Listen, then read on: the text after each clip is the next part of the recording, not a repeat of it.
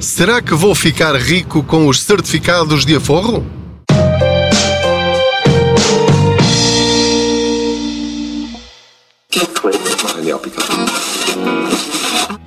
Gostaria de saber como ganhar dinheiro com um salário normal? Conheça o novo e revolucionário livro de Pedro Anderson, Ganhar Dinheiro. Um livro que ensina tudo aquilo que a escola não ensina. Já à venda em livrarias e supermercados. Olá, eu sou o Pedro Anderson, jornalista especializado em finanças pessoais e aproveito as minhas viagens de carro para falar consigo sobre dinheiro. Faço de conta que você vai sentado ou sentada aqui ao meu lado, no lugar do Pendura, e juntos vamos aqui partindo pedra, falando sobre assuntos que têm a ver com a nossa vida financeira, sem qualquer espécie de crítica, sem preconceitos, sem juízos de valor, sem crítica sobre o que andou a fazer, ou anda a fazer, ou deixa de fazer, ou tem de fazer, nada disso. Vamos falando sobre dinheiro, porque é, imagino eu, a forma mais fácil de chegarmos a alguma conclusão e mudarmos também alguma coisa na nossa vida, porque lá está, eu não o conheço de lado nenhum, vocês também não me conhecem, a não ser se calhar da, da, televisão ou destas nossas conversas, e portanto eu sinto-me à vontade para lhe dizer coisas que talvez não lhe dissesse cara a cara, sem ter eh, qualquer espécie de intimidade consigo. E portanto, acho que estas conversas acabam ser positivas para os dois lados.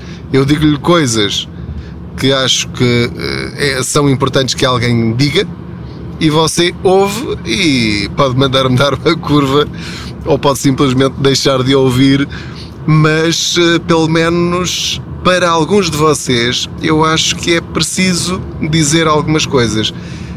E, espero que interprete isto desta maneira positiva, que é partilharmos experiências, partilharmos conhecimento para tomarmos cada vez melhores eh, decisões. É isso que me move. Ora, isto a propósito dos certificados de aforro, que antes rendiam 3,5%, agora, como já sabe, é uma nova série, o governo acabou com isso, achava que estava a pagar demais e, portanto, baixou para 2,5%, mais alguns prémiozinhos de permanência. E por que é que eu estou a fazer esta pergunta? Será que os certificados de aforro vão deixá-lo rico? São a ferramenta que lhe vão ter, permitir ter um, um futuro melhor? Alguns poderão pensar, eu com 3,5 sim, mas agora com 2,5 não. E, meus amigos, trago-vos uma má notícia. É que nem com 4,5 qualquer produto vai mudar a, a sua vida. Mudar de uma forma substancial. Bom, qualquer taxazinha de juro é positiva. Tudo o que seja acima de 0,0 é bom, é melhor do que estar parado no banco ou, ou no, no, no colchão, debaixo do colchão, ou numa gaveta, ou num cofre, a perder completamente para a inflação. Mas vem este episódio a propósito de um comentário de alguém no Facebook que, quando publiquei essa notícia e escrevi um artigo sobre a avaliação que eu faço dessa alteração, ele disse: eu, As palavras não foram estas, mas o, o contexto é um bocadinho este. Eu farto-me de rir, disse o senhor, com, com estas pessoas que acham que vão ficar ricas com os certificados de aforro. Quer dizer, com 3,5, com 2,5, com 1,5, eh, seja lá com o que for, quer dizer, não é com este tipo de produtos que as pessoas vão conseguir chegar à idade da reforma e ter realmente o suficiente para ter uma reforma digna. E de facto, eu sei que não é agradável para muitos de vocês ouvir isto, mas esta é a mais pura das verdades. Eu estou absolutamente de acordo com a observação deste senhor. Isto tem a ver com a nossa falta de literacia, com a nossa falta de ambição com a nossa falta de conhecimento e com o nosso medo terrível, nós temos fobia de dinheiro. Há pessoas que têm fobia de aranhas, fobia de cobras, é o meu caso, que têm fobia de outras coisas, medo de, de estar perante público, têm medo de muitas outras coisas. E há pessoas, portugueses, e não só, isto não é um fenómeno português, há pessoas que entram em pânico só de ouvir falar de dinheiro. Porque têm medo de errar, têm medo de perder, têm medo de ser criticados, têm medo, e atenção a este pormenor, têm medo de demonstrar ignorância. Eu conheço pessoas que têm uma vergonha absoluta de dizer em público: Eu não percebo nada disso que vocês estão a falar. E vou dar-vos alguns exemplos. Trocar de empresa de eletricidade, eu não percebo nada disso. Entregar o IRS, eu não percebo nada disso. Transferir um crédito à habitação, nem pensar e se eu faço a geneira é uma coisa tão, tão importante e tão séria, é melhor não mexer. Trocar de banco. Então, e depois os outros ainda são piores do que este? É melhor não, ao menos assim eu já conheço este, já conheço o senhor que lá está há 20 anos e tal, e quando tenho algum problema ele resolve. E portanto é, é, é isto. É isto.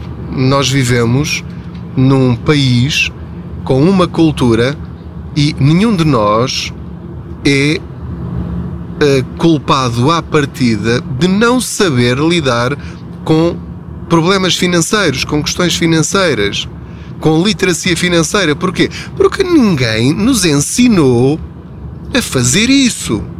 Portanto, nós estamos agora aqui numa encruzilhada geracional em que estamos no último lugar da Europa na literacia financeira e temos a oportunidade de mudar alguma coisa.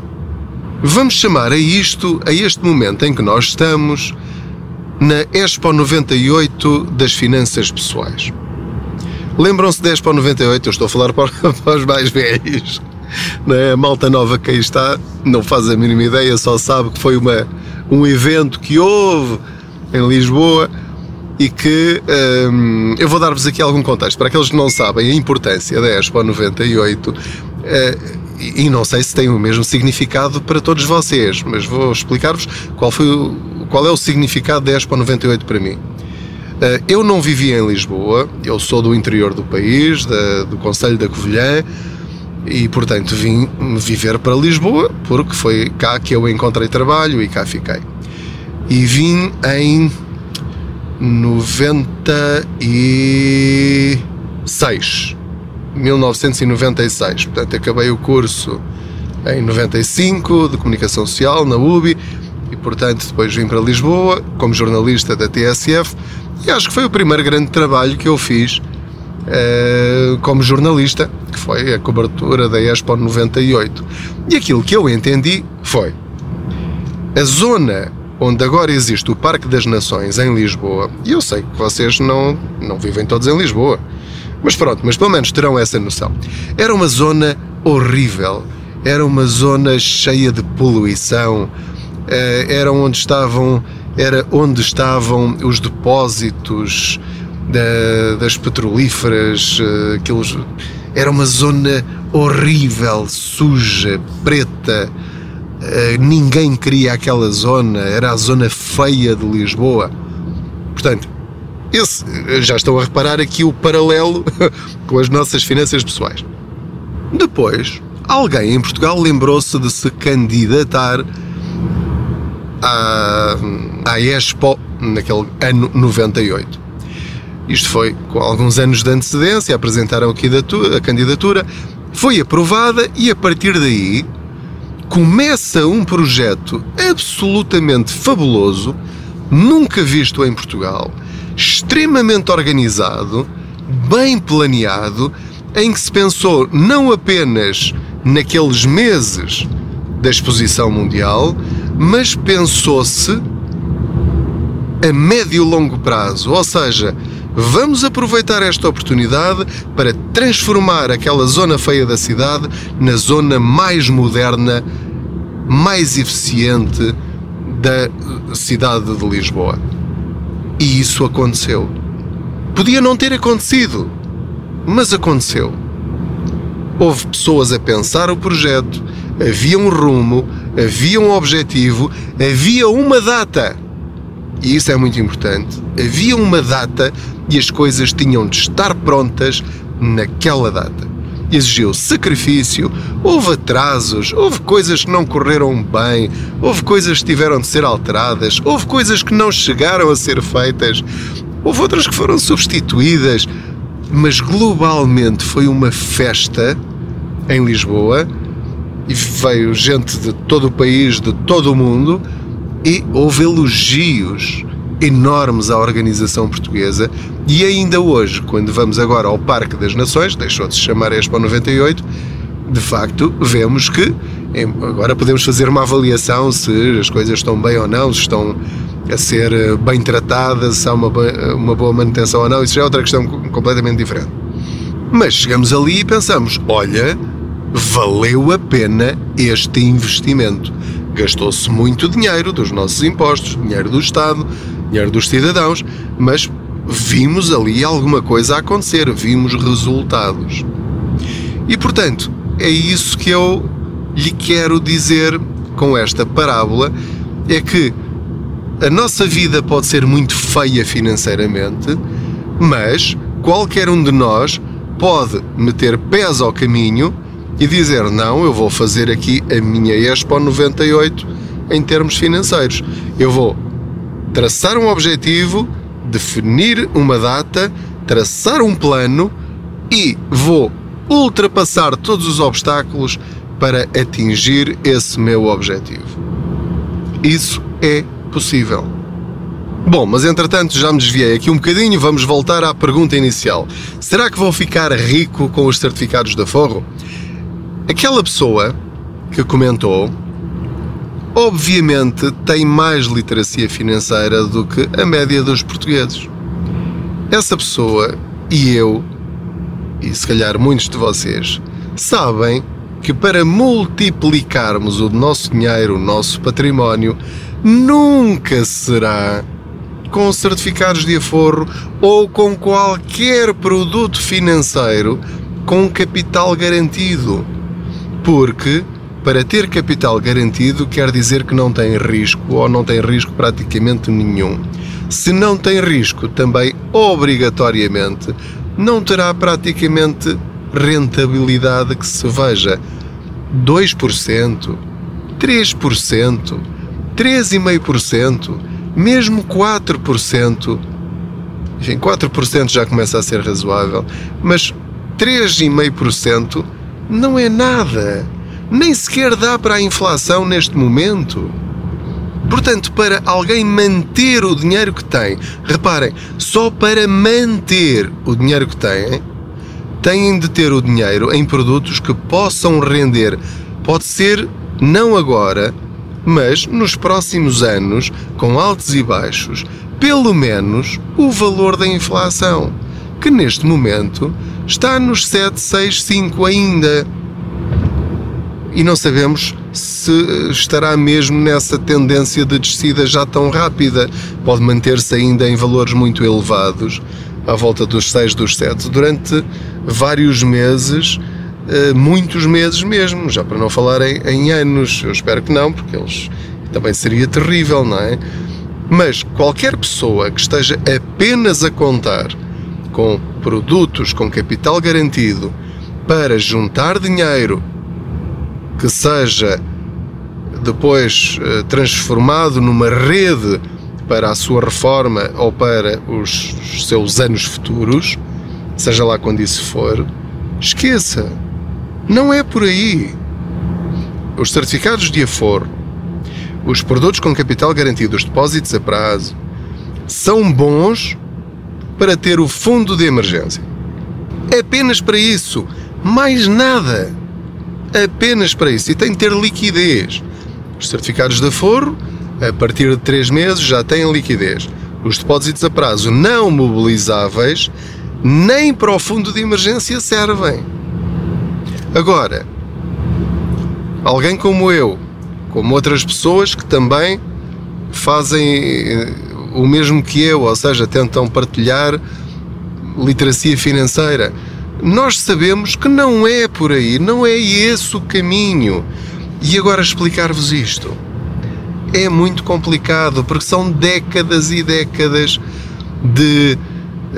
Hum, eu vou se calhar aqui dizer uma palavra que não, que não existe, mas eh, ou que não, não, não será a palavra adequada, de aculturamento. Uh, ou, ou, seja, tudo à nossa volta, a nossa família, os nossos amigos, uh, os nossos conhecidos, uh, os comentadores em geral, enfim, tudo à nossa volta nos transmite a ideia de que tudo tem de, ter, tem de ser seguro, que eu não posso arriscar nada, que é um perigo, que há burlas, que há enganos, que há hum, pessoas que nos querem uh, roubar o dinheiro, que é tudo demasiado arriscado porque nós não percebemos como é que as coisas funcionam, que é só para os ricos. E aquilo que eu entendi, aquilo que eu aprendi, que já estou a aplicar na minha vida, é que não é nada disso. Quando nós conhecemos as coisas, tudo se torna mais simples e claro. Eu posso correr riscos sabendo quais são os riscos que eu estou a correr. E eu só vou correr esses riscos se eu tiver dinheiro disponível para assumir esse risco. Se eu não tiver esse dinheiro disponível, então eu aí não vou arriscar. Vou manter-me sim nos produtos com capital garantido. Mas não é disso que eu lhe estou a falar.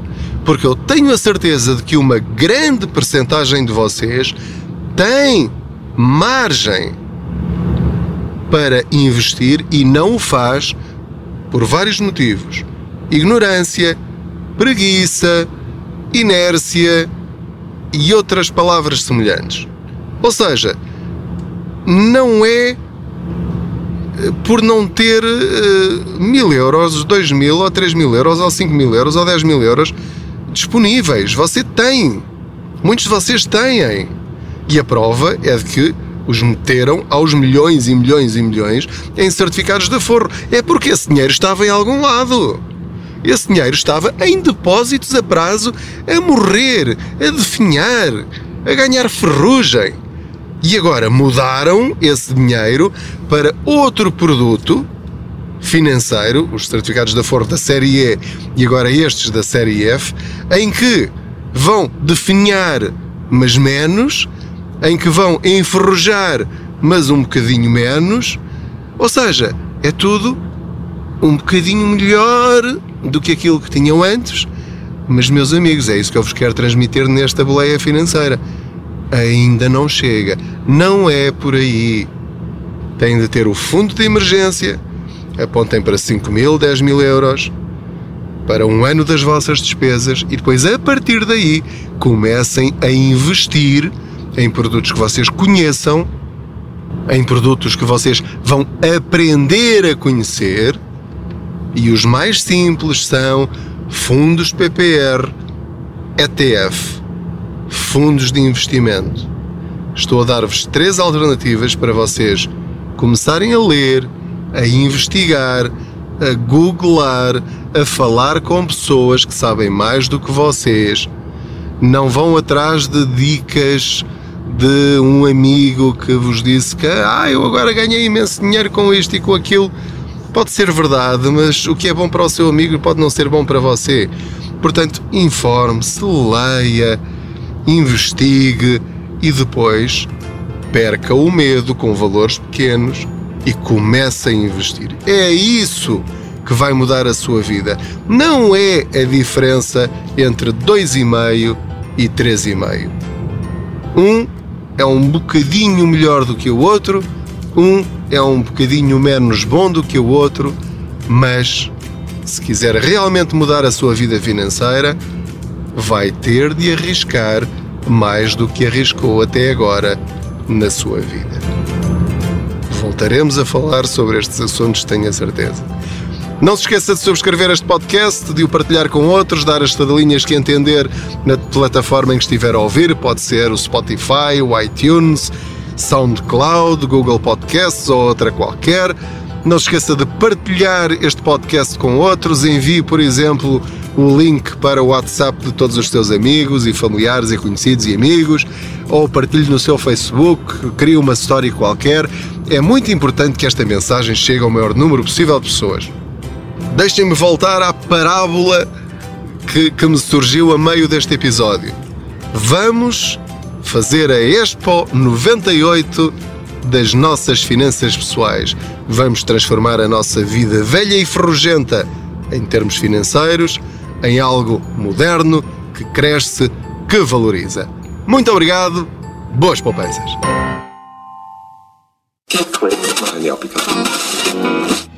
Gostaria de saber como ganhar dinheiro com um salário normal? Conheça o novo e revolucionário livro de Pedro Anderson, Ganhar Dinheiro. Um livro que ensina tudo aquilo que a escola não ensina. Já à venda em livrarias e supermercados.